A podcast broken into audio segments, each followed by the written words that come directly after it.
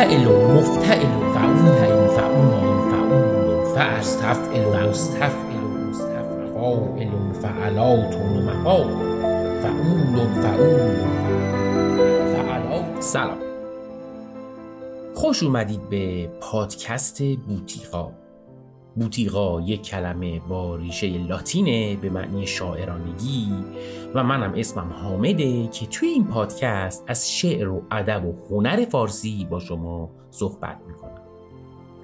کار ما توی این پادکست اینه که بهترین محصولات شعر و ادب فارسی رو به بحانه های مختلف معرفی کنیم و این قسمت پادکست که دوازدهمین قسمت پادکست بوتیقاست یک قسمت ویژه است و روالش با قسمت های قبلی یک مقداری فرق می‌کنه. ولی در نهایت باز کارش معرفی همین بهترین هاست.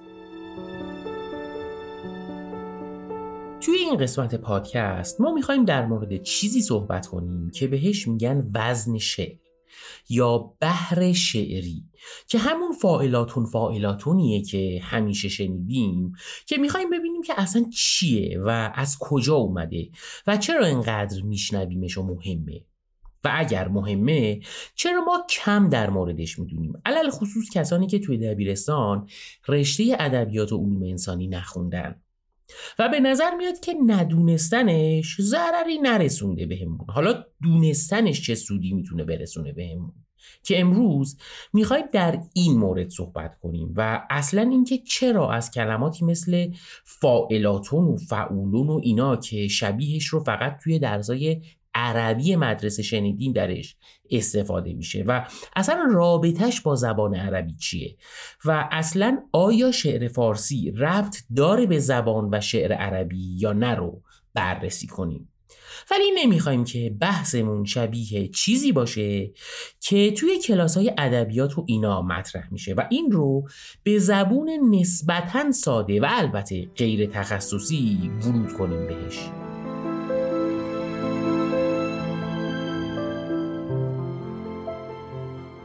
قبل از اینکه بریم سراغ وزن شعر باید یک مقداری در مورد زبانهای ایرانی و تاریخچش حرف بزنیم. به لحاظ تاریخی زبانهای ایرانی رو به سه دسته طبقه بندی می‌کنن. اولیش زبانهای باستانی ایرانیه دومی زبان فارسی میانه است و سومی هم زبانهای فارسی نو یا زبانهای فارسی کنونیه که توی فلات ایران باهاش سخن گفته میشه. فرق زبانهای فارسی نو با اون دوتای دیگه هم اینه که اون دوتا ازشون تقریبا هیچ استفاده ای نمیشه ولی زبانهای فارسی نو الان رایج هستن و ازشون استفاده میشه. از زبانهای ایران باستان ما چهار تاش رو می‌شناسیم. یکیشون اسمش زبان سکاییه که زبان رایج در سیستان و اون نواحی بوده که شاید جالب باشه بدونید. سکستان صورت دیگه ای از کلمه سیستانه که بهش سگستان هم میگن. که دوستانی که شاهنامه خوندن حتما اصطلاح سگزی که به رستم و اهالی سیستان می‌گفتن رو شنیدن که خب مرتبط به همین قوم سکایی و ایناست. یک زبان ایران باستان دیگه ای که می‌شناسیم زبان مادی هست که ماد نام کهن مناطق غرب و شمال غرب ایرانه که اهالیش با این زبان حرف می‌زنن. که از زبان سکایی و زبان مادی خیلی اطلاعات زیادی وجود نداره. یک زبان دیگه ای هست که بهش میگن فارسی باستان که همون زبانیه که با خط میخی در کتیبه ها و سنگ نوشته های پادشاه های هخامنشی مثل کوروش و داریوش و خشایار شاه ثبت شده. و یک زبان دیگه هست توی زبانهای ایران باستان که بهش میگن زبان اوستایی که کتاب اوستا که کتاب ایرانیان باستان هست به این زبان نوشته شده. که این دوتا زبان یعنی زبان فارسی باستانی و اوستایی زبانهایی بودن که ظاهرا به لحاظ گرامری بسیار زبانهای مشکل و پیچیده و سختی هم بودن. بعد از زبانهای باستانی ما زبانهای فارسی میانه رو داریم که از شاخصترینشون زبانهای فارسی پهلویه که زبان پهلوی اشکانی داریم و پهلوی ساسانی که خب از اسمشون هم معلومه که مال چه دوره تاریخی بودن. حالا به زبان فارسی میانه بعضی وقتا میگیم زبان پهلوی ولی از لحاظ تعریفی زبان پهلوی از زیر مجموعه های زبان فارسی میانه است که در واقع یک زبان هم نیست و دسته ای از زبان های مختلفه. فرق بین زبان های فارسی میانه با زبان های باستانی هم توی دستور زبانشونه که از لحاظ دستور زبان بسیار ساده تر و آسون تر شدن نسبت به نسل قبل. ضمن اینکه زبانهای فارسی که امروز ما ازشون استفاده می‌کنیم از دل همین زبانهای فارسی میانه زاده شدن. و این زبانهایی که ما الان باهاشون حرف می‌زنیم از لحاظ دستور زبانی بسیار شبیه هستن به زبانهای فارسی میانه. به زبانهایی که امروزه توی فلات ایران و نه کشور ایران بهش سخن میگن زبانهای فارسی نو میگیم. که زبانی که ما امروزه باهاش صحبت می‌کنیم که بهش میگیم فارسی یا دری یا فارسی دری یکی از این زبان هاست یا زبان پشتو که در شرق ایران و در افغانستان و بعضا پاکستان حرف می‌زنن جزء فارسی کنونی و نو حساب میشه. مثلا زبان کردی که خودش یک دسته ای از زبان هاست که خیلی هم شبیه هست به زبان پهلوی جزء همین زبانهای فارسی کنونی محسوب میشه. حالا قبل از اسلام ایرانی ها از زبانهای فارسی میانه و پهلوی استفاده می‌کردن. وقتی اسلام وارد ایران میشه دو تا اتفاق مهم میفته اول اینکه چون حکومت ها حکومت های عرب زبان بودن مکاتبات حکومتی و حاکمیتی به زبان عربی انجام می شده و نامنگاری ها و مستندسازی ها رو باید به زبان عربی انجام می دادن. دوم اینکه چون دین اسلام هم اومده بود مکالمه با خدا و انجام فرایز دینی به زبان عربی انجام می شد اما این اتفاق باعث نشد که مردمی که فارسی زبان بودن و از زبانهای فارسی میانه و پهلوی استفاده می‌کردن زبانشون عربی بشه.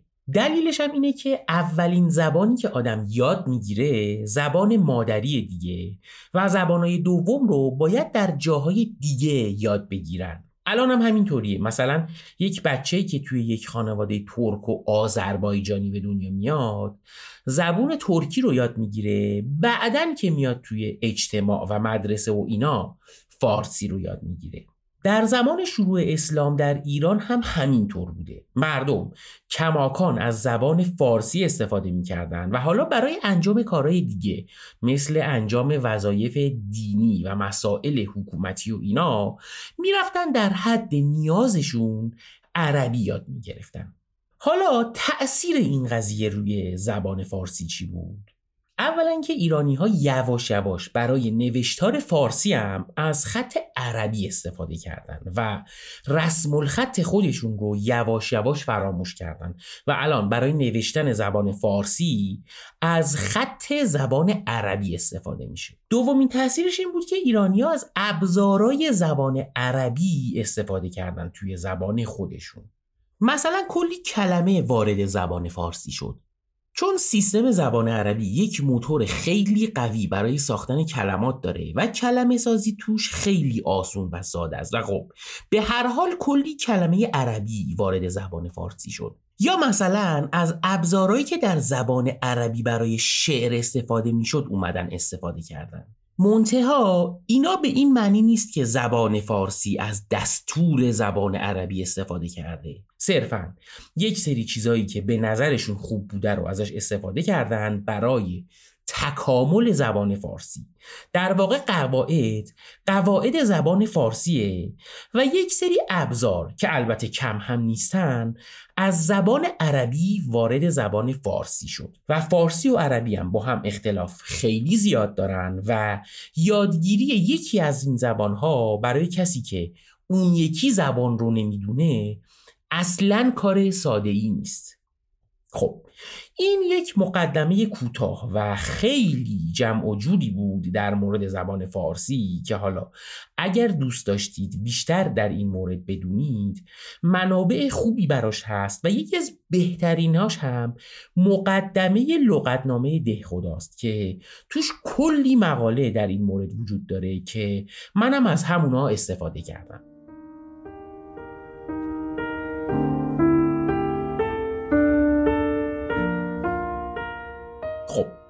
حالا بریم سراغ اینکه این زبان فارسی که ما داریم ازش استفاده می‌کنیم و باهاش صحبت می‌کنیم و توی این 1200 سال اخیر رایج شده تو ایران و اکثر آثار ادبی ایرانی هم به این زبان نوشته شدن چه خصوصیاتی داره؟ زبان فارسی یک سری خصوصیات جالب و عجیب غریب داره. البته نمی‌تونیم بگیم که زبانهای دیگه ندارن. اما این چیزی که می‌خوام بگم توی زبان فارسی خیلی به اصطلاح بلد و شاخص هستن.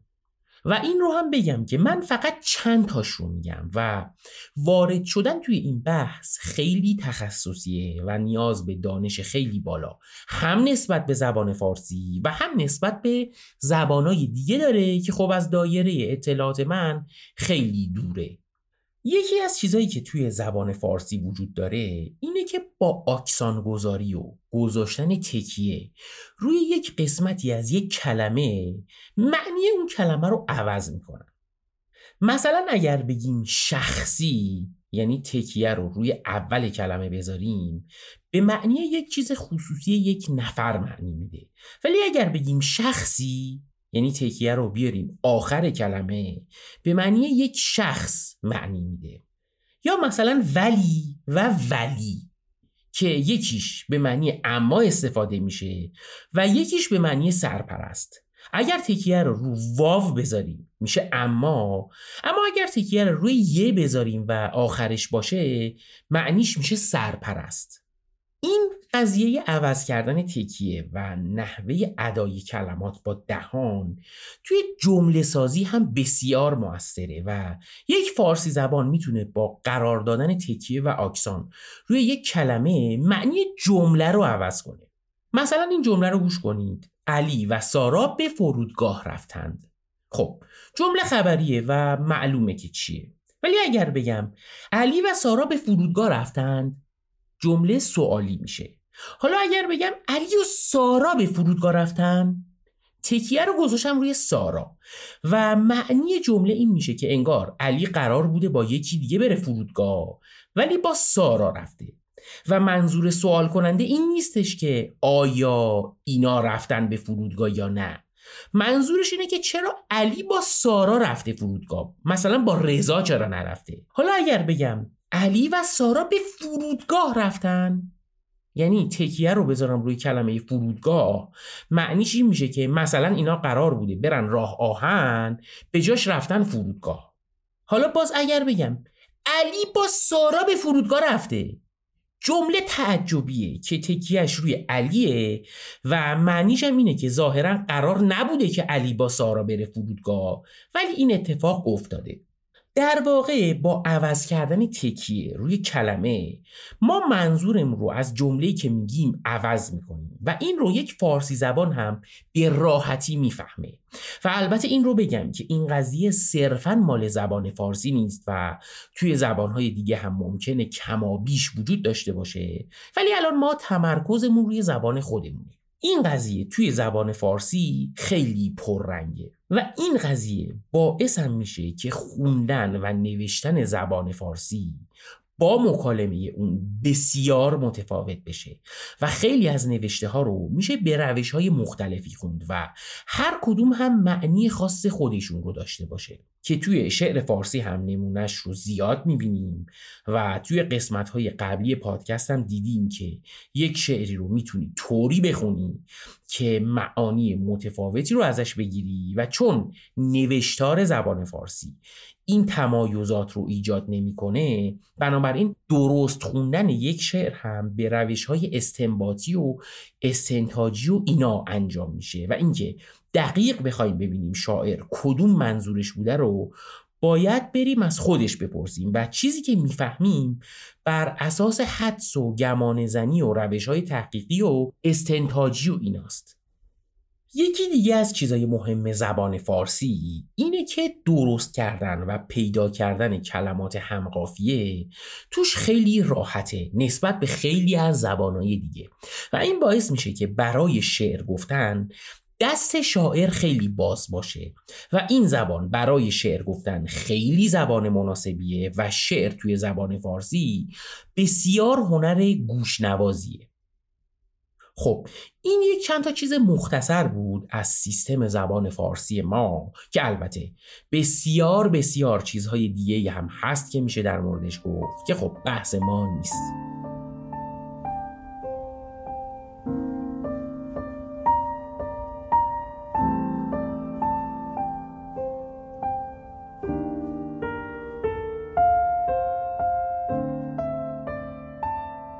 که این صحبت ها رو کردیم باید بریم در مورد شعر حرف بزنیم. شعر توی زبانهای مختلف خصوصیات مختلف و متفاوتی داره که وقتی این خصوصیات در کنار هم جمع بشن کلامی که به زبان میاد برای شنونده حکم شعر رو داره. پس برای اینکه بفهمیم یک کلام شعر هست یا نیست باید به خصوصیات اون زبان آشنایی داشته باشیم. مثلا اگر یک چینی بیاد برای یک ایرانی شعر چینی بخونه اون آدم ایرانی که چینی هم بلد نیست احتمالا نمی‌فهمه که این چیزی که شنیده شعره یا حرف زدن معمولیه. شعر توی زبان فارسی یک سری خصوصیات داره که باعث میشه اون چیزی که گوش یک فارسی زبان میشنوه شعر باشه. به قولی یک آدم فارسی زبان حتی اگر نفهمه یک کلام چیه می‌تونه شعر رو از غیر شعر تشخیص بده. یکی از چیزایی که توی شعر وجود داره قافیه است. قافیه توی شعر خیلی از زبانها هست که توی شعر فارسی هم هست که یک سری قواعد و قانونهای خاص خودش رو هم داره. زمانی دو تا کلمه هم قافیه هستند که چند واحد از میزان صدایی که اون کلمه ها بهش ختم میشن یکسان باشه. مثلا کشت و خشت هم قافیه ولی کشت با گشت هم قافیه نیست چون اون به اشت ختم میشه و این به اشت. ولی کشتی با گشتی هم قافیه میشه. حالا جالبه که بدونید توی زبان فارسی اگر کلمات به لحاظ املایی متفاوت باشن ولی هم صدا باشن هم با هم همقافیه نمیشن. مثلا لذیذ با تمیز با مریض علا رقم اینکه به لحاظ آوایی با هم همقافیهن ولی نمیشه با هم همقافیهشون کرد. حداقل توی شعر کلاسیک اینجوریه و مثلا توی دیوان شعرهای معروف نمی‌بینیم که این کار رو بکنن. حالا قافیه توی شعر فارسی وجود داره. حالا ممکنه توی یک بیت شعر قافیه نداشته باشیم. مثل یک بیت از وسط یک غزل یا قصیده. ولی شعری که بیشتر از یک بیت داره قافیه هم باید داشته باشه. حالا این قضیه توی شعرهای معاصر یک مقداری فرق می‌کنه که البته اونا هم قافیه دار هستن ولی نه مثل شعر کلاسیک که حالا بعدا در موردش حرف می‌زنیم. یکی دیگه از خواص شعر خیال انگیز بودنشه مثلا اگر ما بگیم خورشید رفت و شب شد و ماه در آسمان اومد خب معلومه که چی گفتیم. ولی اگر بگیم خورشید اندر چاه شد یک حالت خیال انگیز بهش دادیم. بیگاه شد بیگاه شد خورشید اندر چاه شد. خیزید ای خوش آن وقت طلوع ماه شد. جانهای باطن روشنان شب را به دل روشن کنان. هندوی شب نعر زنان. کان ترک در خرگاه شد. این خیال انگیزی میشه بعضی از صنایع ادبی مثل تشبیه و استعاره و اینا که توی شعرها استفاده میشه که خب توی شعر می‌تونه باشه می‌تونه هم نباشه و آیتم واجبی نیست. ولی توی یک سری از اشعار معاصر خیال انگیز بودن تنها خصوصیتشونه و باقی خصوصیات رو نداره خصوصیت سوم شعر وزن شعره که اتفاقا موضوع اصلی این قسمته. وزن شعر چیه؟ وزن شعر اون چیزیه که در واقع کلام رو خوش آهنگ می‌کنه. وزن شعر مثل یک گیج یا سنگ محک یا متری میمونه که اگر کلام رو باش بسنجید و مثل اون باشه اون کلام شعره. زبانهای مختلف وزنهای مختلفی دارند وزن شعر در زبان فارسی از نوع وزن کمی هستش که بهش میگن کوانتیتیو ورس یا بهترش میشه کوانتیتیو میتر که شعر زبان فارسی دارای وزن کمیه.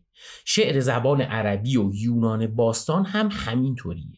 حالا وزنای دیگه هم هست مثل وزن عددی که مثلا میگن وزن شعر ژاپنی و فرانسوی اینجوریه یا مثلا وزن آهنگی داریم که شعر چینی اونجوریه که حالا اینا بحث ما نیستن و بحث ما وزن کمی هستش که مال شعر فارسیه که حالا توضیح میدیم که دقیقا یعنی چی. اگر ما وزن رو از کلام خارج کنیم دیگه اون چیزی که میگیم شعر نیست. چه خیال انگیز باشه چه نباشه. چه قافیه داشته باشه چه نداشته باشه. مثلا این بیت که مال پروین اعتصامیه رو ببینید. کشت کنان جا که نسیم و نمیست خرمی مزرعه زاب و هواست. این قافیه نداره. خیال انگیزی هم نداره ولی وزن و آهنگ داره که به گوش یک فارسی زبان شعره. کشت کنان جا که نسیم و نمیست خرمی مزرعه زاب و هواست. حالا همین رو من اینجوری بخونم. کشت کنان جا که نمی و نسیم نیست خرمی مزرعه ز هوا و آبیست. که خب فقط دو تا کلمه جابجا شدن. ولی دیگه به گوش شنونده حالت شعر نداره و به قولی از وزن خارج شده. با اینکه قافیه یا ردیف داره ولی چون وزن نداره به گوش شنونده شعر نمیاد. وزن شعر فارسی این چیزیه که اگر کلام رو توی وزن بگی یک فارسی زبان ولو اینکه نفهمه که شما چی میگی می‌فهمه که شما داری شعر می‌خونی و قافیه دار بودن خالی یک چیز هم اون رو برای یک فارسی زبان شعر نمی‌کنه. و تا زمانی که کلام حالت موضوع نداشته باشه ما نمی‌تونیم بهش بگیم شعر. مثلا گلستان سعدی رو که می‌خونیم علا رقم اینکه کلمات همقافیه توش داره و به اصطلاح سجع داره ما بهش نمیگیم شعر. در واقع به گوش آدم شعر نمیاد. پس اگر یک کلامی وزن داشته باشه. ما بهش احتمالا میگیم شعر و اگر نداشته باشه ما بهش نمیگیم شعر. که این هم شامل شعر کلاسیک میشه و هم شامل شعرهای مدرن و معاصر میشه. حالا به استثنای شعرهایی که بهش میگن شعر سپید که بحث ما نیست. البته این رو بگم که این چیزی که گفتم و این بحث خیلی خیلی مفصلتر و پیچیده تر از این حرف و به این سادگی که من دارم میگم نیست واقعا. یعنی میشه واقعا توی وزنم کلام آورد ولی به گوش یه فارسی زبان اون کلام حس شعر و اینا رو نده و مسائل فرهنگی و روانی و زبانی و کلی چیز دیگه توش دخیله که خب بحث ما نیست. و این چیزایی که من دارم میگم یک شمای کلی هستش از قضیه.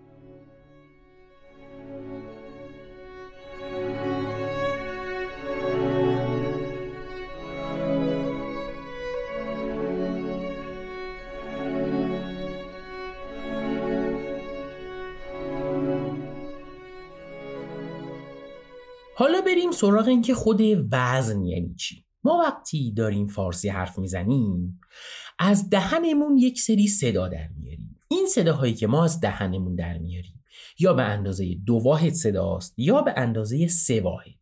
حالا اینی که الان من دارم میگم بسیار ساده سازی شده و بحث علمی و فنیش اصلا اینجوری که من دارم میگم نیست و خیلی مفصل تره و اصطلاحات خاصه خودش رو داره.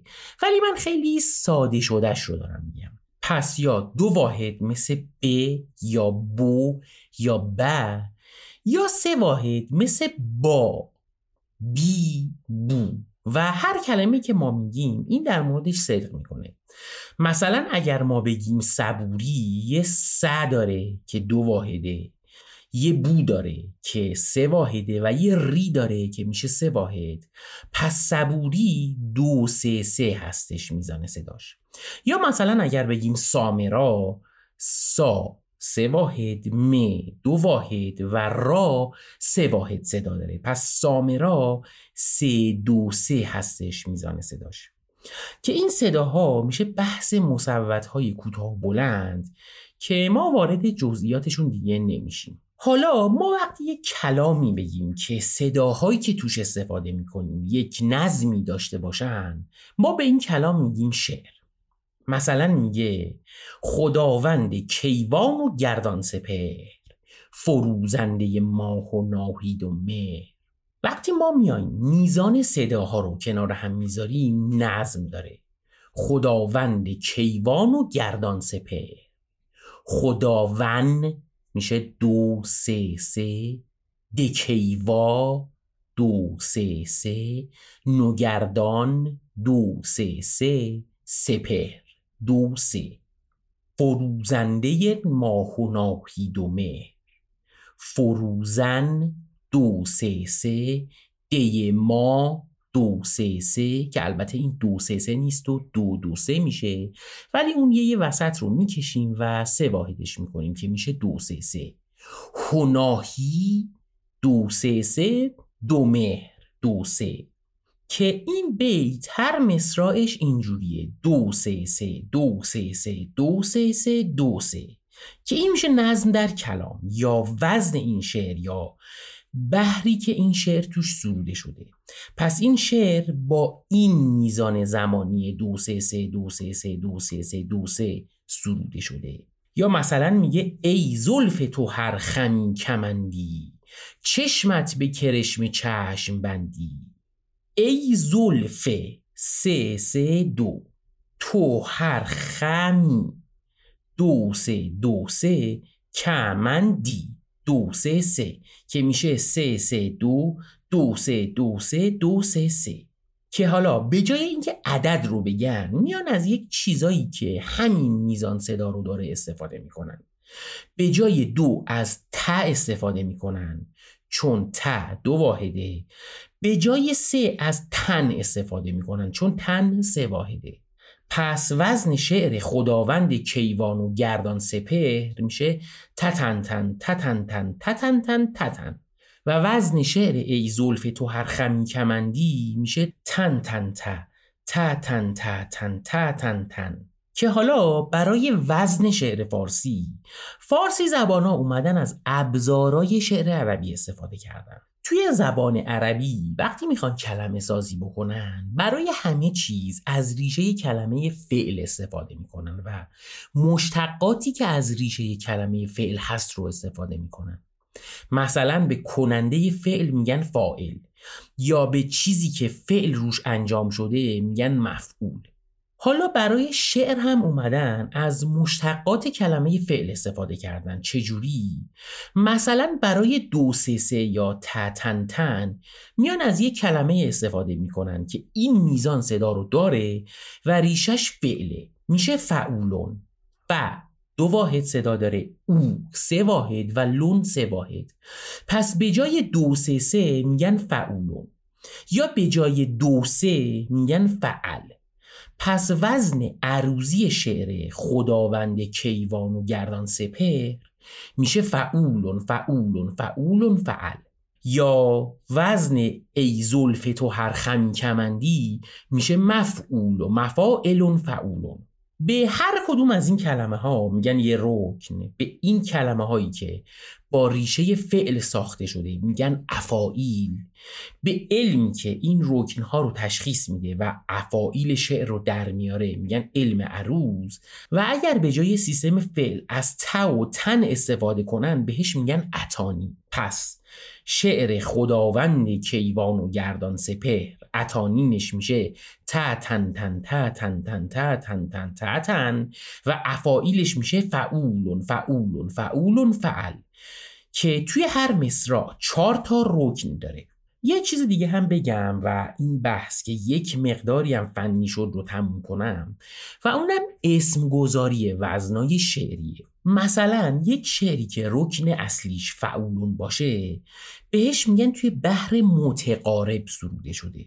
مثلا یه شعر داره حافظ میگه سلامی چو بوی خوش آشنایی بدان مردم دیده روشنایی درودی چو نور دل پارسایان بران شمع خلوتگه پارسایی. که این شعر وزنش اینه فعولون فعولون فعولون فعولون که میشه توی بحر متقارب. چون توی هر مصرع چهار تا رکن داره و توی هر بیت میشه هشتا بهش میگن مسمن یعنی هشتایی. و چون چهار تا رکنشم فعولونه میشه سالم. پس اسم وزن این بیت میشه متقارب مسمن سالم. یا مثلا این شعر فردوسی که چند بار الان خوندیمش خداوند کیوان و گردان سپه که وزن این شعر فعولون فعولون فعولون فعله. اینم میشه توی بحر متقارب. اینم چهار تا رکن داره. پس بیتش هشتاست که میشه مسمن یعنی هشتایی ولی رکن آخرش دیگه فعولون نیست. سه واحد صدا حذف شده و یک انگولکی کردنش که شده فعل. پس میشه محذوف یعنی حذف شده. پس اسم وزن این شعر میشه متقارب مسمن محذوف. اونی که مال حافظ بود متقارب مسمن سالم بود این یکی متقارب مسمن محذوف. حالا این اسم وزن مهم نیست ولی این اسامی که میشنویم برای وزن این شکلی درست شدن. یه مثال دیگه.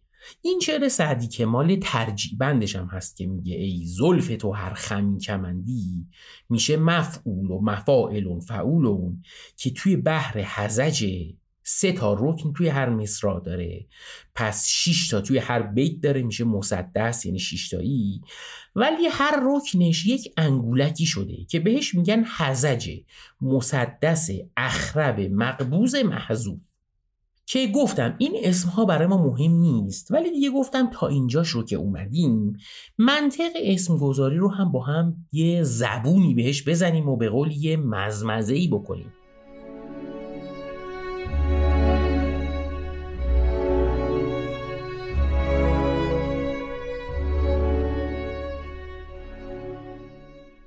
اسم وزنها خیلی خیلی یادگیریش سخته و قدیمتر هم سختتر بوده چون مال وزن شعر عربیه و همینطوری میخوروندنش به شعر فارسی و کلی مشکلات به وجود می آورد که حالا بعدا درستش کردن و نظم و نظام بهش دادن و درست شدهش توی شعر فارسی استفاده شد. ولی بازم سخت یادگیریش و تا همین چند سال پیش توی دبیرستان به بچه های علوم انسانی اینا رو یاد می‌دادن که خیلی به سختی و مشقت مینداخت ملت رو که خب حذف شده الان توی سیستم آموزشی مدرسه و توی دانشگاه به بچه ها یاد میدن. توی یک کتابی به اسم عروض حمیدی که نویسندش مرحوم مهدی حمیدی شیرازیه برای یاد دادن اینا یه شعر داره که من می‌خونم الان.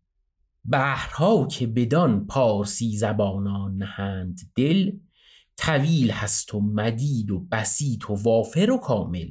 سپس کبیر و صغیر است و اخرس است و بدیل است. از آنچه من بفزودم به صد هزار دلایل. حزج بخوان و رجز گوی و از رمل سخن آور که بانگشان بفریبد روان و برشکفد دل. به خانه ای بنشان منصره و به پیش مزارع که مقتضب زده می مجتس ایستاده مقابل. سریع راز غریبی ببر به شعر غریبی که جایگاه خفیف است و خوابگاه مشاکل. بکش غم متدارک و خاطر متقارب دلا و یار و رو است و مکن رموز مسائل. که همه این کلمات عجیب و قلمبه سلمبه که میشنویم همه اسم وزنها و سیستمهای مختلفشونه. این وزن شعر در واقع یک سیستم کاملا ریاضی در مورد آهنگ شعره و مثل نوت میمونه برای موسیقی که حالا شاید جالب باشه بدونید که در قدیم بحث موسیقی قضیه رو با اتانین پیش می بردن و بحث ریتم شعر رو با افایل یه ذره قبلتر گفتم که اگر وزن شعر رو با تو و تن بگیم میشه اتانین منتها اتانین بحثش خیلی گسترده تره و فازش موسیقیه و درسته که اتانین در موسیقی مرتبط با افایل در شعر.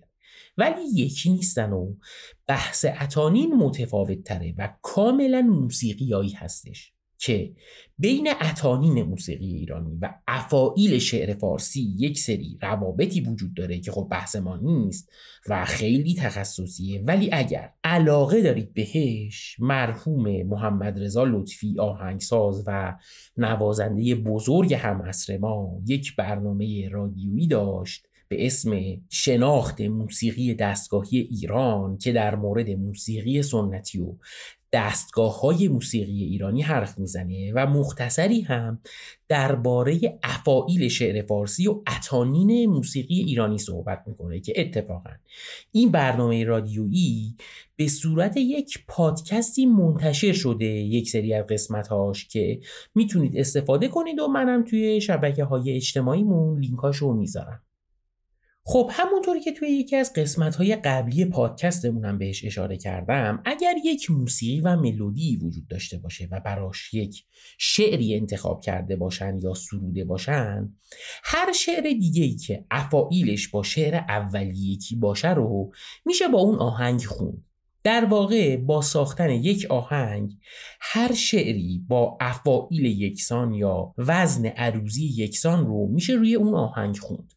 مهم هم نیست شعر کلاسیک باشه یا شعر معاصر باشه که حالا جلوتر در مورد وزن اشعار معاصر و نو هم صحبت می‌کنیم و خواهیم دید که اونا هم یه جورایی شامل وزن میشن. مثالم برای این قضیه زیاد هست که یک نمونهش رو توی یکی از قسمت های قبلی پادکست داشتیم. الان هم یه نمونه دیگهش رو میشنویم.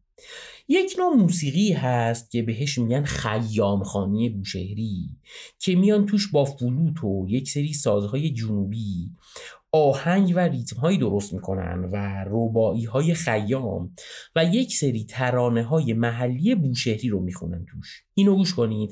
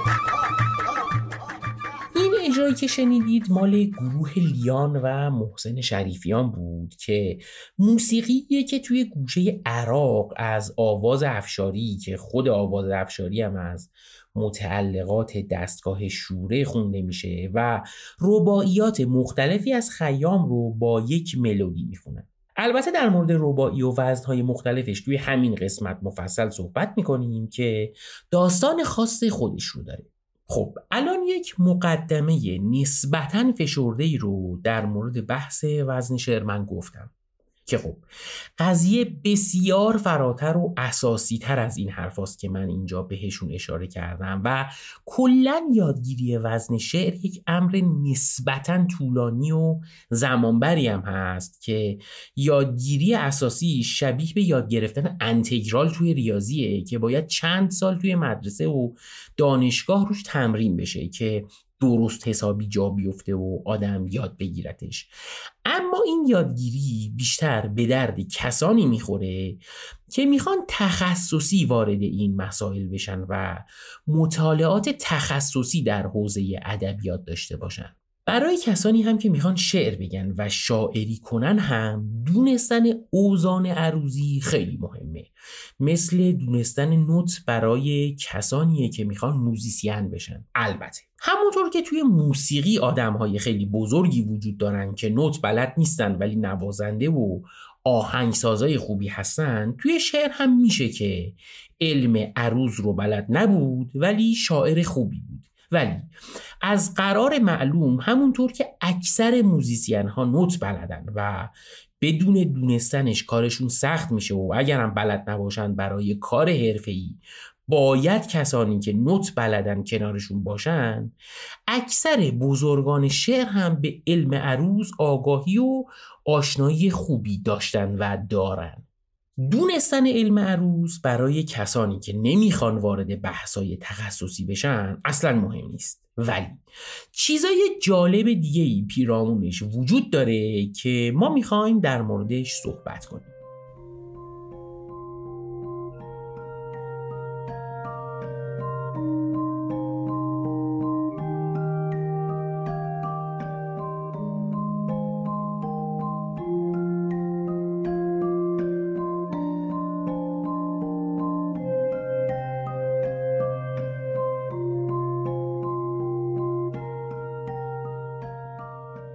شعر کلاسیک فارسی به لحاظ ریاضی بی نهایت وزن میشه ایجاد کرد. ولی در عمل تعداد وزنایی که برای شعر فارسی درست شده و بر مبنا شعر سروده شده از 250 تا وزن بیشتر نیست. اما جالبتر اینه که وزنهای پرکاربرد شعر فارسی بیشتر از 29 تا وزن نیست. یه آماری یه جا نوشته بود که 99 درصد شعر شعرهای فارسی توی همین 29 تا وزن سروده شده. پس ما در عمل می‌تونیم بگیم کل شعر کلاسیک فارسی رو توی 29 تا وزن سرودن. حالا از لحاظ رتبه ای از رتبه هشتم تا رتبه اول پرکاربردترین وزنهای استفاده شده توی شعر و ادب فارسی رو ما اینجا میگیم و شعرهای معروفی که توی این وزنها سروده شده رو هم یه چند بیتی ازشون می‌خونیم براتون تا یک مقداری در مورد وزنها گوشمون آشنا بشه. از رتبه هشتم شروع می‌کنم که وزنیه که بهش میگن وزن دو بیتی که میشه مفاعیلون مفاعیلون فعولون. حزج مسدس محذوف بهش میگن. که هم توی غزل ها خیلی استفاده میشه هم توی مصنوی ها خیلی استفاده شده و هم توی دو بیتی که دو بیتی با ربایی فرق می‌کنه که حالا بعدا میگم. مثلا اتار بیشترین شعرهاش توی این وزنه. مثلا یه غزل خیلی قشنگ داره اتار که میگه سهرگاهی شدم سوی خرابات که رندان را کنم دعوت به تامات عصا اندر کف و سجاده بر دوش مفاعیلون مفاعیلون فعولون که هستم زاهدی صاحب کرامات.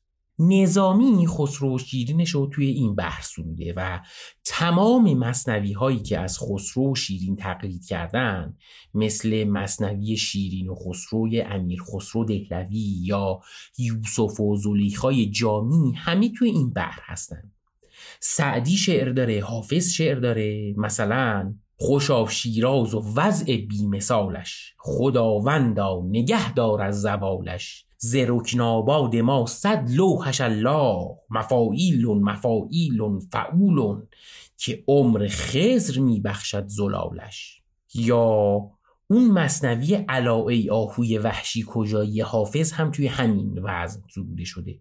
مولوی کلی غزل داره تو این وزن خیلی زیاد. پروین اعتصامی و عبید زاکانی هم خیلی شعر دارن تو این وزن. بریم. اون شعر قشنگ عطار رو با صدای سارانی اقبالی بشنویم و برگردیم.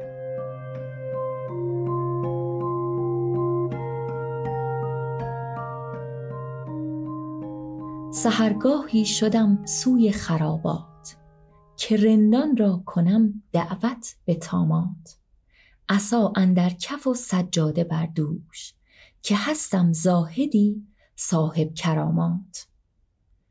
خراباتی مرا گفتا که ای شیخ بگو تا خود چه کار است از مهمات؟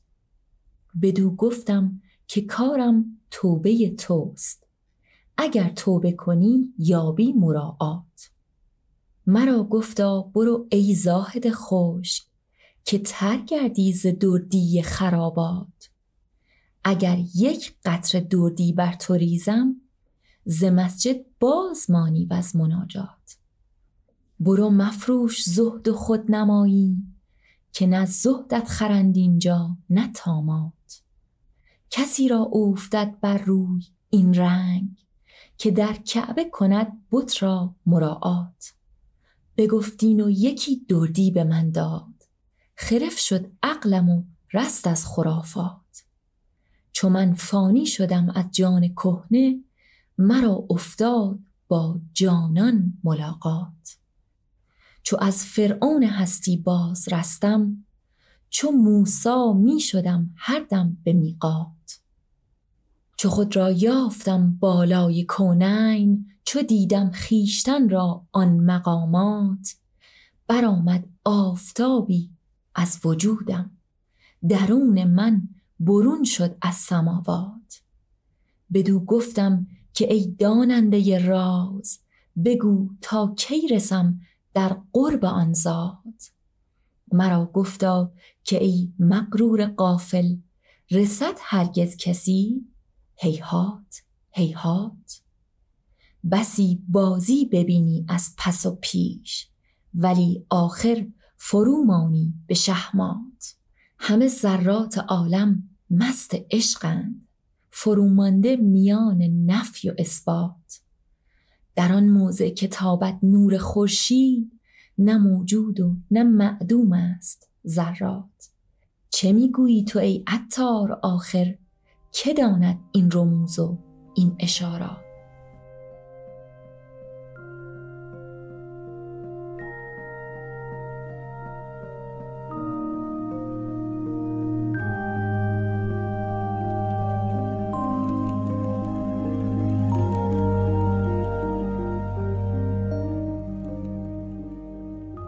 سراغ رتبه هفتم پرکاربردترین اوزان شعر فارسی که وزن رباییه که میشه مفعول و مفاعیل و مفاعیل و فعل یا مستفعل و مستفعل و مستفعل و فعل که جفتش یکیه.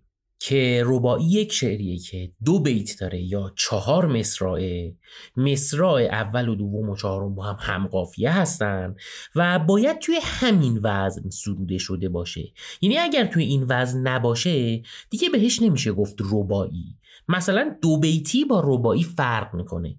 مثلا میگن رباعیات خیام نمیگن دو بیتی های خیام یا میگن دو بیتی های بابا تاهر نمیگن رباعیات بابا تاهر حالا توی علم عروض خیلی از ارکان قابلیت تبدیل شدن به هم رو دارن و در عمل یه هفش ده تا وزن مختلف برای روبایی وجود داره که اینا به دلیل اینکه همشون از لحاظ ریاضی مثل هم هستن توی یک مایه هستن که همشون وزنهای مختلف روبایی حساب میشن. حالا نکته جالب اینه که بعضیا به جای این وزنها از یه چیز دیگه استفاده می‌کنن و اونم لا حول ولا قوت الا بالله. یعنی میگن ربایی شعریه که هم وزن با لا حول ولا قوت الا بالله باشه. حالا بریم یه چند تا ربایی بخونیم. یه ربایی خیلی معروفه از ابو سعید ابوالخیر. وا فریادا ز عشق وا فریادا کارم به یکی طرف نگار افتادا. گر داد من شکسته دادا دادا ورنم من و عشق هرچه بادا بادا. یا یه ربایی از سعدی آن یار که عهد دوستداری بشکست. مفعول و مفاعیل و مفاعیل و فعل می‌رفت و منش گرفته دامن در دست. می‌گفت دگر باره به خوابم بینی. پنداشت که بعد از آن مرا خوابی هست. که جالبه بدونید که این دوتا ربایی که خوندم هر جفتشون به ابو سعید ابوالخیر منصوب شده. یعنی اینکه خیلی سند و مدرک جدی و درستی وجود نداره که حتما اینا رو ابو سعید گفته. و جالبم اینه که ربایی دومی که خوندیم رو توی دیوان اشعار سعدی هم میشه پیداش کرد. کلا ربایی به دلیل اینکه خیلی خوش وزن و خوش آهنگه و دو بیت هم بیشتر نیست سرودنش نسبتا راحت تره و تشخیص یک ربایی اصل از ربایی الحاقی توی دیوان اکثر شاعرها کار سختی محسوب میشه.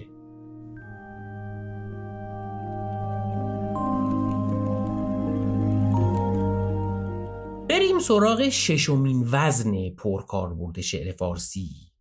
مفاعیلون مفاعیلون مفاعیلون مفاعیلون که مفاعیلون که میشه هزج و هشتاییه و سالمه که میشه هزج مسمن سالم که وزن بسیار پرکاربردیه اشعار بسیار بسیار معروفی داریم از شاعرها مثلا حافظ. میگه الا یا ایها الساقی ادر کأسا و ناولها که عشق آسان نمود اول ولی افتاد مشکلها مفاعیلون مفاعیلون مفاعیلون مفاعیلون. به بوی نافعی کاخر سبازان پره بکشاید زتاب جعد مشکینش چه خون افتاد در دلها.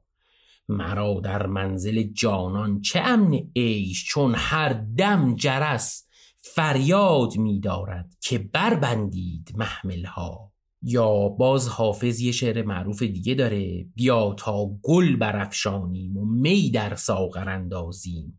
فلک را سقف بشکافیم و طرحی نو در اندازیم. مفاعیلون مفاعیلون مفاعیلون مفاعیلون. وگر غم لشکر انگیزد که خون عاشقان ریزد من و ساقی در او تازیم و بنیادش براندازیم. شعر معروف توی این وزن خیلی زیاد داریم. مثلا سعدی داره نه چندان آرزومندم که وصفش در بیان آید وگر صد نامه بنویسم حکایت بیش از آن آید. مرا تو جان شیرینی به تلخی رفته از اعضا. الا ای جان به تن بازا وگرنه تن به جان آید. یا ملمعی داره سعدی یعنی یه شعر دو زبانه که فارسی و عربیه که میگه به پایان آمد این دفتر حکایت همچنان باقی. به صد دفتر نشاید گفت حسب الحال مشتاقی.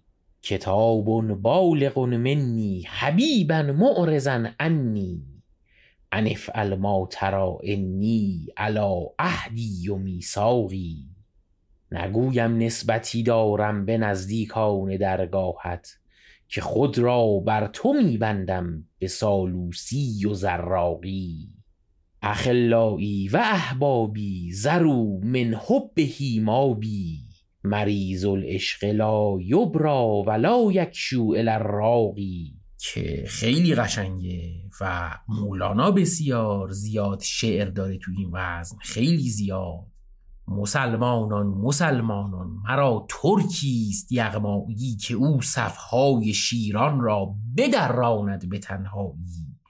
کمان را چون بجنباند بلرزد آسمان را دل فرو افتد ز بیم او مه و زهر زبالایی به پیش خلق نامش عشق و پیش من بلای جان بلا و مهنتی شیرین که جز با وی نیاسایی. حالا یه شعر بسیار بسیار قشنگ عراقی داره توی این وزن که مطلعش اینه. مرا جز عشق تو جانی نمی‌بینم نمی‌بینم که توی همین وزنه که بریم اون رو کامل با صدای سارا نیک اقبالی بشنویم و بریم سراغ ادامه کارمون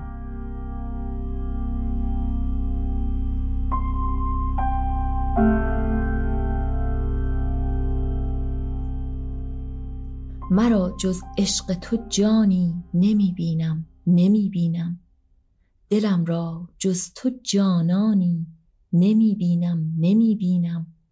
ز خود صبری و آرامی نمی یابم نمی یابم.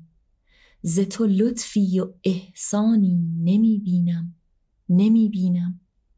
ز روی لطف بنمارو که دردی را که من دارم به جز روی تو درمانی نمی بینم نمی بینم. بیا گر خواهیم دیدن که دور از روی خوب تو بقای خیش چندانی نمی بینم نمی بینم بگیره یار دست من که در گردابی افتادم که آن را هیچ پایانی نمی بینم نمی بینم ز راه لطف و دلداری بیا سامان کارم کن که خود را بی تو سامانی نمی بینم نمی بینم عراقی را به درگاهت رهی بنما که در عالم چو او سرگشته حیرانی نمی بینم نمی بینم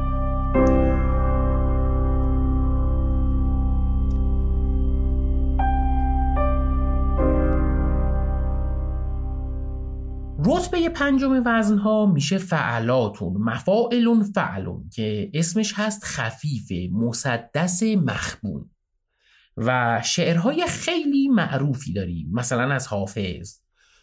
درد عشقی کشیدم که مپرس فعلاتون مفاعلون فعلون. زهر هجری چشیدم که مپرس. گشتم در جهان و آخر کار. دلبری برگزیدم که مپرس. یا عطار داره کلی شعر مثلا میگه باد ناخورده مست آمده ایم.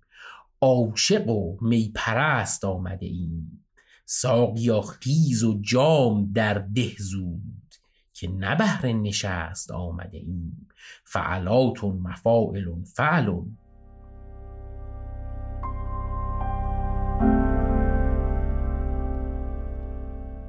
رتبه بعدی که چهارمین وزن پرکاربرد شعر فارسیه وزنیه که بهش میگن فعلاتون فعلاتون فعلاتون فعلون یا رمل مسمن مخبون محذوف که بیشترین وزنیه که حافظ استفاده کرده که در واقع برای حافظ بیشترین اشعارش توی این وزنه. مولوی شعر زیاد داره مسمت های خیلی زیادی توی این بحث سروده شده که هم ملک و شعرهای بهار سروده و هم منوچهری مسمت داره توی این بحث. خاجوی کرمانی و عبید زاکانی غزل زیاد دارن و صائب و جامی هم شعر کم ندارن توی این بحث.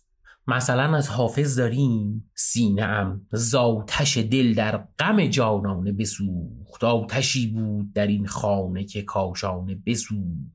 تنم از واسطه دوری دلبر بگداخت. فعلاتون فعلاتون فعلاتون فعلون جانم از آتش مهر رخ جانانه بسوخت. یا شعر معروف مولوی من غلام قمرم غیر قمر هیچ مگو. پیش من جز سخن شمع و شکر هیچ مگو. سخن رنج مگو جز سخن گنج مگو. ور از این بیخبری رنج مبر هیچ مگو. یا یه غزل معروف سعدی که ملک و شعرهای بهار هم ازش یک مسمت تضمین کرده بود و ما توی قسمت دوم پادکستمون رفتیم سراغش. مشنو ای دوست که غیر از تو مرا یاری هست یا شب و روز به جز فکر تو هم کاری هست. یا یک قصیده بینظیری از منوچهری داریم. نوبهار آمد و آورد گل و یاسمنا باغ همچون تبت و راغ بسان عدنا آسمان خیمه زد از بیرم و دیبای کبود. میخ آن خیمه ستاک سمن و نسترنا بوستان گویی بتخانه فرخار شده است فعلاتون فعلاتون فعلاتون فعلون مرغکان چون شمن و گلبونکان چون وسنا بر کف پای شمن بوسه بداده وسنش کی بسن بوسه دهد بر کف پای شمنا کبک ناقوس زن و شارک سنتور زن است فاخته نایزن و بد شده تنبور زنا که خیلی هم شعر قشنگیه. یه شعر خوب دیگه هم داریم توی این وزن که مال یه شاعریه به اسم حزین لاهیجی. که شاعر قرن دوازده هجریه که سبک شعریش هم هندیه. که حالا بعدا در مورد سبک شعری هم یه چیزایی میگم در قسمت های آینده. و این همون شاعریه که شعر معروف ای وای بر اسیری که از یاد رفته باشد در دام مانده باشد سیاد رفته باشد رو سروده. که یک شعر خیلی قشنگی داره با این مطلع که شب که در خلوت اندیشه تمنای تو بود گل داغ دل من انجمن آرای تو بود که بریم با صدای سارانی که اقبالی کامل این شعر رو بشنویم و برگردیم.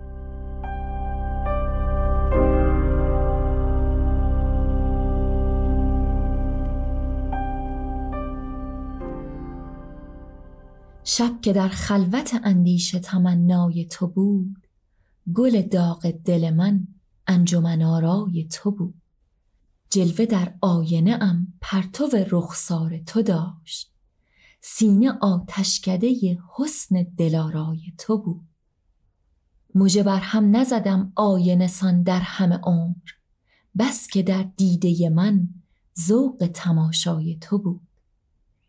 دل شیدا شده ام داغ تمنای تو داشت. سر سودا زده ام خاک کف پای تو بود. سید آهو نگهان غمزه قماز تو کرد. دام جادو صفتان زلف چلی پای تو بود. عشق سرکش اثر از حسن گلوسوز تو داشت. داغ حسرت گلی از دامن صحرای تو بود. کفر و دین را به کسی فتنه چشمت نگذاشت. در سواد حرم و بدکده قوقای تو بود. باده در ساقر دل نرگس مخمور تو ریخت. مستی ما همه از جام مصفای تو بود. گل باغ نظرم قنچه سیراب تو شد. سرو بستان دلم قامت رعنای تو بود. گوهر عاشق سرگشته و معشوق یکیست. در حقیقت من و ما موجه دریای تو بود. نشعه ها داشت هزین سجده مستانه تو. درد میخانه مگر خاک مسلای تو بود.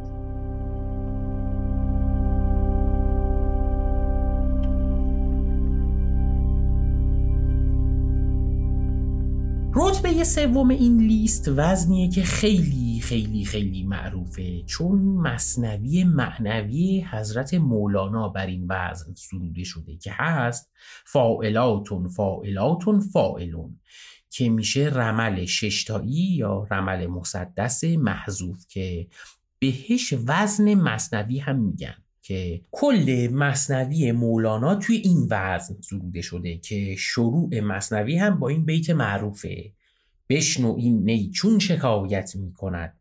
از جدایی ها شکایت می کند. فائلاتون فائلاتون فائلون و عطار نیشابوری هم کلی شعر و مصنوی داره که توی این بحر سروده شده. مثلا منطق و تیر عطار که از شاهکارای شعر فارسیه توی این بحر سروده شده.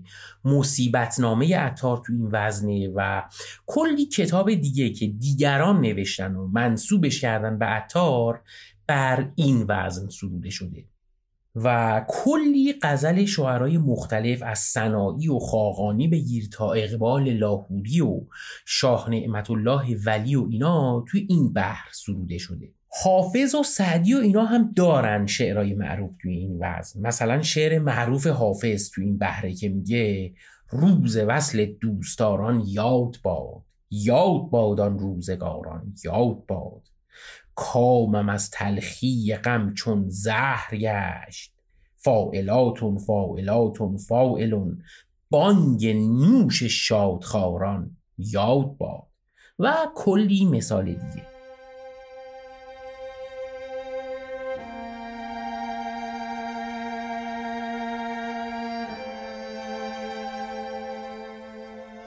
بریم سراغ مقام دوم که افایلش میشه مفعول و فاعلات و مفاعیل و فاعلون یا بعضی ها هم بهش میگن مستفعلون و مفاعل و مستفعلون فعل. جالبه که بعضی وقتها هرچی این افایل و ارکان با هم متفاوت تر میشن شعر ریتمیکتر و قشنگتر میشه. مثلا این شعر حافظ که میگه ساقی به نور باده برافروز جام ما. مطرب بگو که کار جهان شد به کام ما. ما در پیاله عکس رخ یار دیده ایم ای بی خبر از لذت شرب مدام ما. یا شعر سعدی که میگه از هرچه می‌رود سخن دوست خوشتر است. پیغام آشنا نفس روح پرور است. هرگز وجود حاضر غایب شنیده ای من در میان جمع و دلم جای دیگر است. یا شعر مولانا مای رخ که باغ و گلستانم آرزوست. بگشای لب که قند فراوانم آرزوست. ای آفتاب حسن برون آدمی ز ابر کان چهره مشعشع تابانم آرزوست. مستفعل و مفاعل و مستفعل فعل که همه توی این وزن سروده شدن.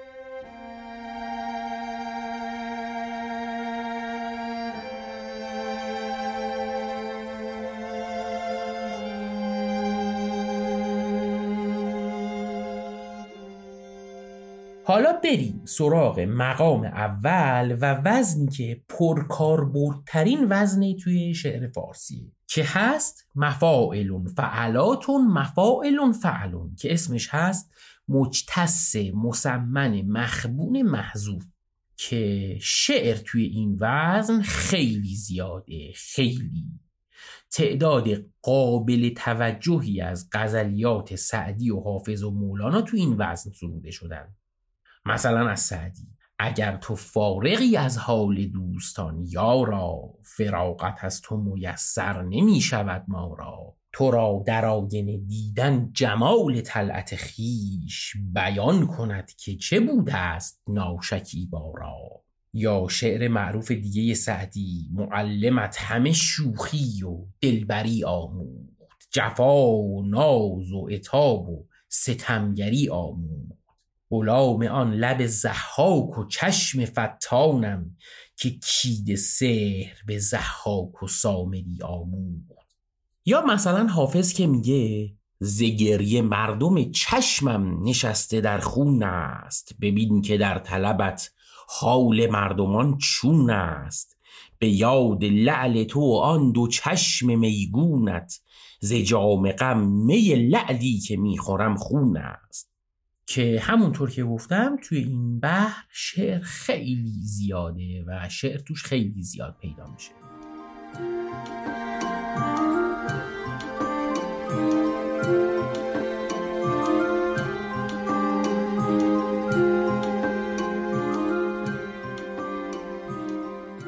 همونطور که قبلتر هم گفتم این آمار رو اینکه چطوری در آوردن من دقیقا نمی‌دونم.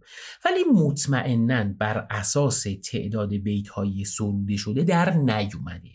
اگر بخوایم این آمار رو بر اساس ابیات سروده شده در شعر فارسی در نظر بگیریم خب همه چی عوض میشه و همه منظومه ها و مصنوی ها میان تو مقامای بالا. مثلا رتبه یک میشه مال وزن شاهنامه که وزن متقارب مسمن محذوف باشه که اصلا توی این لیست ما نبود.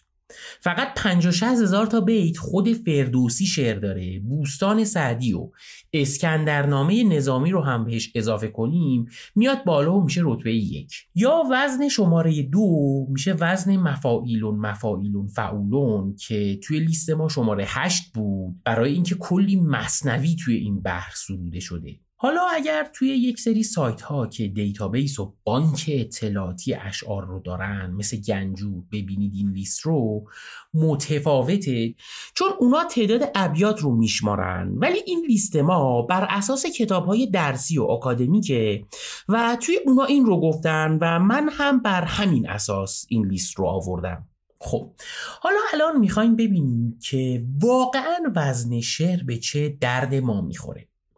یکی از اصلی ترین کاربردهایی که وزن شعر برای یک آدم معمولی داره اینه که خیلی کمک می‌تونه بهش بکنه که یک شعری رو بخونه.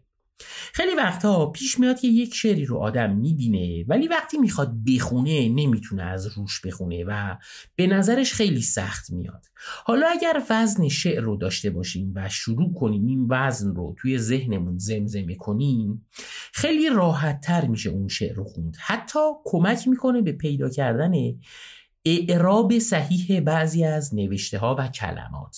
الان خدا رو شکر توی خیلی از سایت های اینترنتی مثل گنجور اکثر اشعار رو وزنش رو نوشتن زیرش و اگر مثلا یک شعری براتون سخت هست می‌تونید اول وزن اون رو چند بار بخونید و تکرار کنید و بعد شعر رو بخونید. یا بین هر بیت یا مصرا این وزن رو بخونیم که من این کار رو زیاد می‌کنم توی این پادکست که بین ها وزن عروزی رو می‌خونم. یک چیزی که در مورد اوزان مختلف عروزی میگن اینه که هر وزنی حال و هوای خاص خودش رو داره. مثلا برای حماس سرایی از فعولون فعولون فعولون فعل استفاده می‌کنن. مثلا شاهنامه فردوسی یک مثال واضحشه. به گفتین و برخواست آوای کوس. هوا قیرگون شد زمین آبنوس خروشیدن زنگ و هندی درای برآمد ز دهلیز پرد سرای. سپهبد سوی جنگ بنهاد روی یکی لشکری ساخته جنگ جو بشد زال با او دو منزل برا بدان تا پدر چون گذارد سپاه. پدر زال را تنگ در بر گرفت. شگفتی خروشیدن در گرفت. بفرمود تا بازگردد زرا شود شاد دل سوی تخت و کلا. بیامد پراندیشه دستان سام که تا چون زید تا بود نیک نام. یا مثلا مفتعلون مفتعلون مفتعلون مفتعلون میگن خیلی مناسبی برای شعر عارفانه تربناک یار مرا قار مرا عشق جگرخوار مرا. یار توی قار توی خواجه نگهدار مرا. نوح توی روح توی فاتح و مفتوح توی سینه مشروح توی پردر اسرار مرا. یا حالا بر در اسرار مرا به قول یک سری از نسخه های دیگه.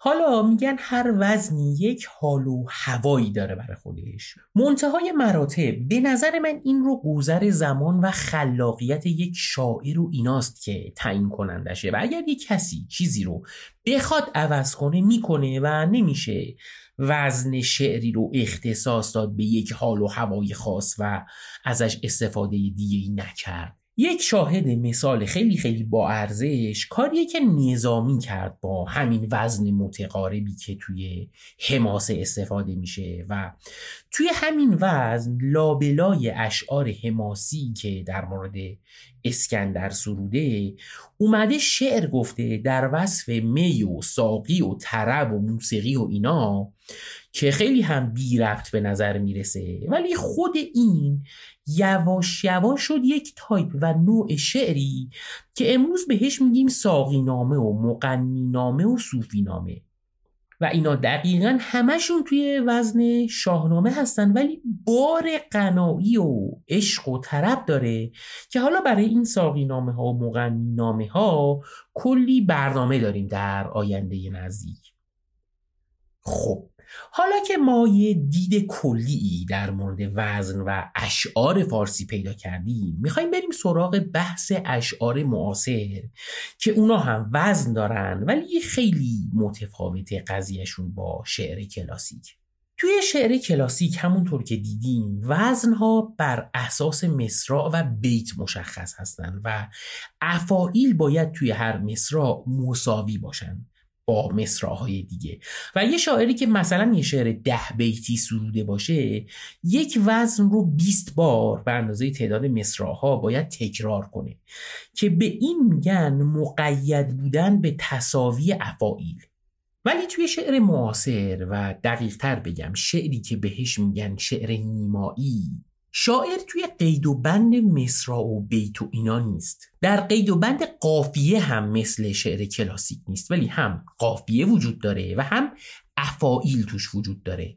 ولی نظمش مثل نظم شعر کلاسیک نیست و اون تکرار پذیری رو نداره.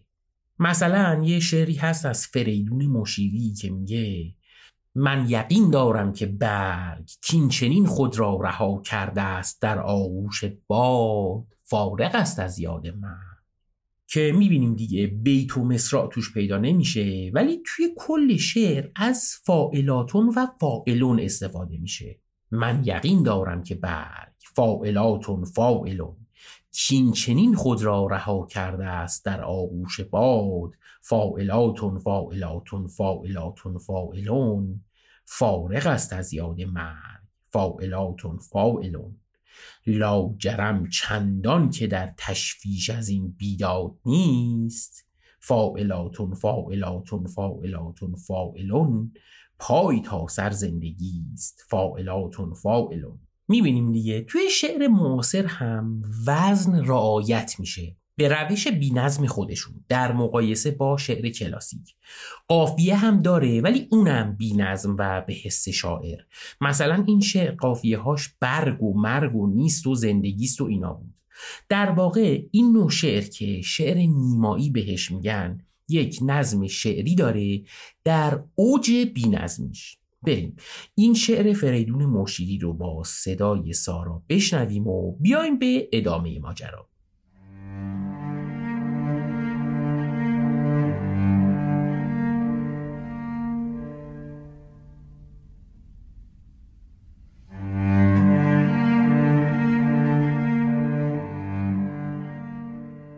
من یقین دارم که برگ کینچنین خود را رها کرده است در آغوش باد فارغ است از یاد مرگ.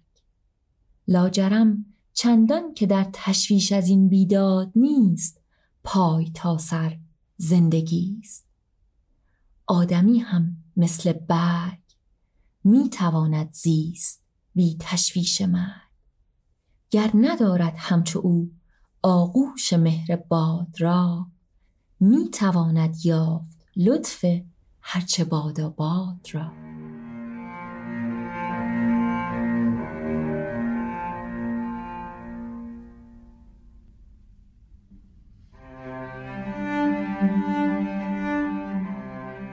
چیز جالب دیگه اینه که توی شعرهایی که تصنیف و ترانه بهشون میگیم که عموما سروده میشن برای خونده شدن با یک ملودی و موسیقی یک همچین داستانی که توی شعر نیمایی دیدیم داریم. البته باید بگم که قضیه موسیقی و شعر موسیقی با شعر و موسیقی شعر خیلی فرق داره که همون بحث اتانین و افائیل باشه.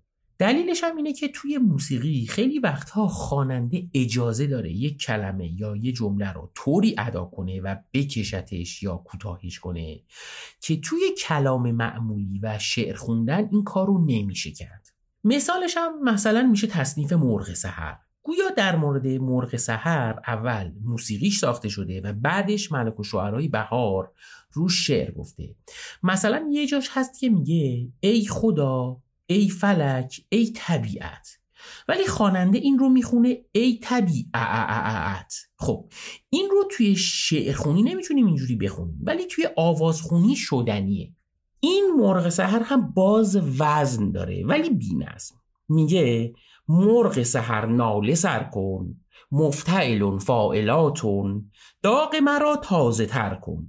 مفتعلون فائلاتون یه جای دیگه میشه میگه ای خدا ای فلک ای طبیعت فائلون فائلون فائلاتون شام تاریک ما را سحر کن. فائلون فائلون فائلاتون که جاهای دیگه هم همین طوری متفاوت میشه ولی وزن و ریتم که لازمه شعر فارسی رو کاملا داره برای خودش ولی در قید اصول شعر کلاسیک نیست. این رو هم الان بگم که تنها شعر فارسی که وزن نداره و در قید و بند قافیه هم نیست شعریه که بهش میگن شعر سپید که احمد شاملو کلی شعر در این زمینه داره که از خواستی که برای شعر گفتم که وزن و قافیه و خیال انگیزیه این نوع شعر بیشتر در قید و بند اون خیال انگیزی اون قضیه است. البته انواع خوبش اینجوریه و من دیدم چیزایی که همین خیال انگیزی رو هم نداره. ولی خب صاحب اثر به عنوان شعر اونو داده بیرون که خب لابد مخاطب و طرفدار خاص خودش رو هم داره حتما دیگه. من نمی‌دونم. حالا که تا اینجا اومدیم یه چیز کوچیک هم بگم درباره بحری که بهش میگن بحر طویل. بحر طویل یک نوع شعریه که شبیه به نصر میمونه و هر مصرایش اینقدر طولانیه که بهش میگن بند. مثل شعر معاصر که در قید و بند تصاوی افایل نیست در بحر طویل هم توی مصراعها یا به اصطلاح توی بندهاش مساوی بودن رو نداریم. بحر طویل توی شعر فارسی با شعر عربی فرق داره. توی شعر عرب بحر طویل بحر خیلی جدیه و تو شاعرها شعر زیاد گفتن. ولی توی شعر فارسی زیاد قدمت نداره و شاعرهای خیلی بزرگ شعر بحر طویلی ندارن. خیلی اشعار توی این بحر اشعار روزمره و کوچه بازاری و به اصطلاح اشعار آمیانه هستن. مثلا این شعر رو ببینید. سنمی لال ازاری فعلاتون فعلاتون به روش باد بهاری فعلاتون فعلاتون به نگه آهوی چینی و به قد سرو خرامان و به رخ چون مه تابان و دهن قنچه خندان و لبش لعل بدخشان و زنخدان چو نمکدان که از او وام کند مهر و قمر نور و زیارا.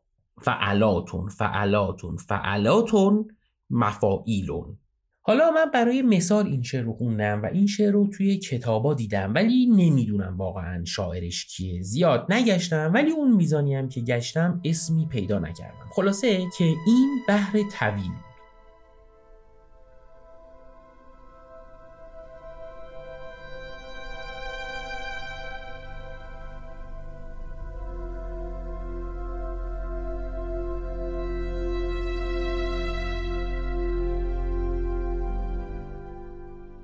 قبل از اینکه این قسمت رو تموم کنم یک چیز جالب می‌خوام بگم در مورد مولانا.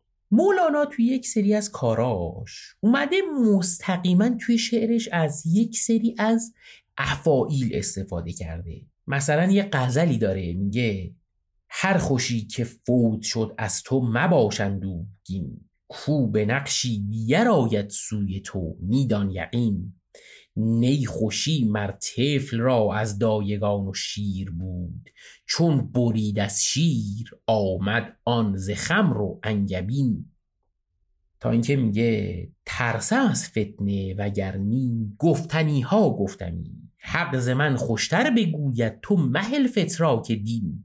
فاعلاتون فاعلاتون فاعلاتون فاعلات. نان گندم گر نداری گو حدیث گندمین. که این فاعلاتون فاعلاتونی که خوندم مال خود مصرع این شعر بود و من به عنوان وزن نخوندمش. در واقع ما وزنی به اسم فاعلاتون فاعلاتون فاعلاتون فاعلات نداریم. و اصلا فاعلات نمی‌تونه رکن انتهای یک وزن باشه. و این شعر وزنش فاعلاتون فاعلاتون فاعلاتون فاعلونه حالا سوال اینه که آیا مولانا اشتباه کرده؟ که جوابش اینه که نه. وزن مصرایی که متنش فاعلاتون فاعلاتون فاعلاتون فاعلات هستش فاعلاتون فاعلاتون فاعلاتون فاعلون میشه که این افاعیلشه اتانینش هم میشه تن تتن تن تن تتن تن تن تتن تن تن تتن. یه مصرایی گفته که وزنش هم طبق علم عروض درسته؟ کلامش هم در شعر صحیحه. بریم سراغ مثال بعدی. مثلا مولانا توی یه غزل دیگه میگه چون نداری تا به ذاتش چشم بکشا در صفات چون نبینی بی جهت را نور او بین در جهات.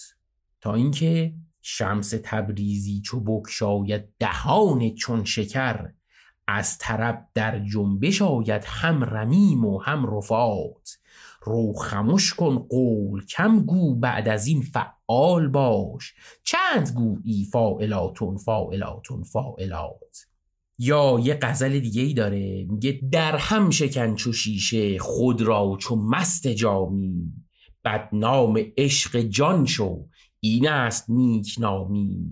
تا اینکه زندیشه شو پیاده تا برخوری زباده من راوق قدیم مستکمل القوامی مستفعل فعول آتش مکن مجوشان زیرا کمال آمد دیگر نماند خامی.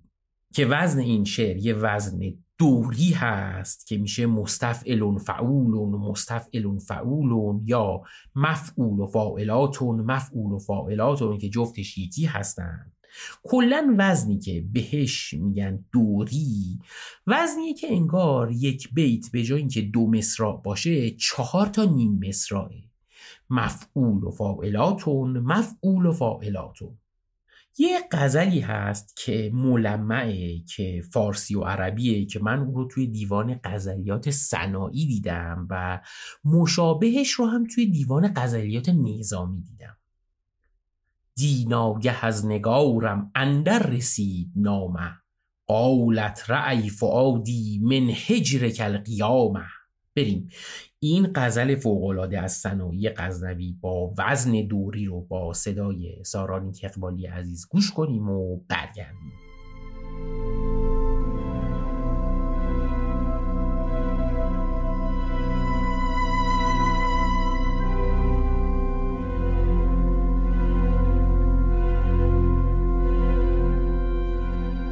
دی ناگه از نگارم اندر رسید نامه. قالت رعی فعادی من هجرک القیامه گفتم که عشق و دل را باشد علامتی هم. قالت دموع و عینی لم تکفک العلامه گفتا که می چه سازی؟ گفتم که مر سفر را.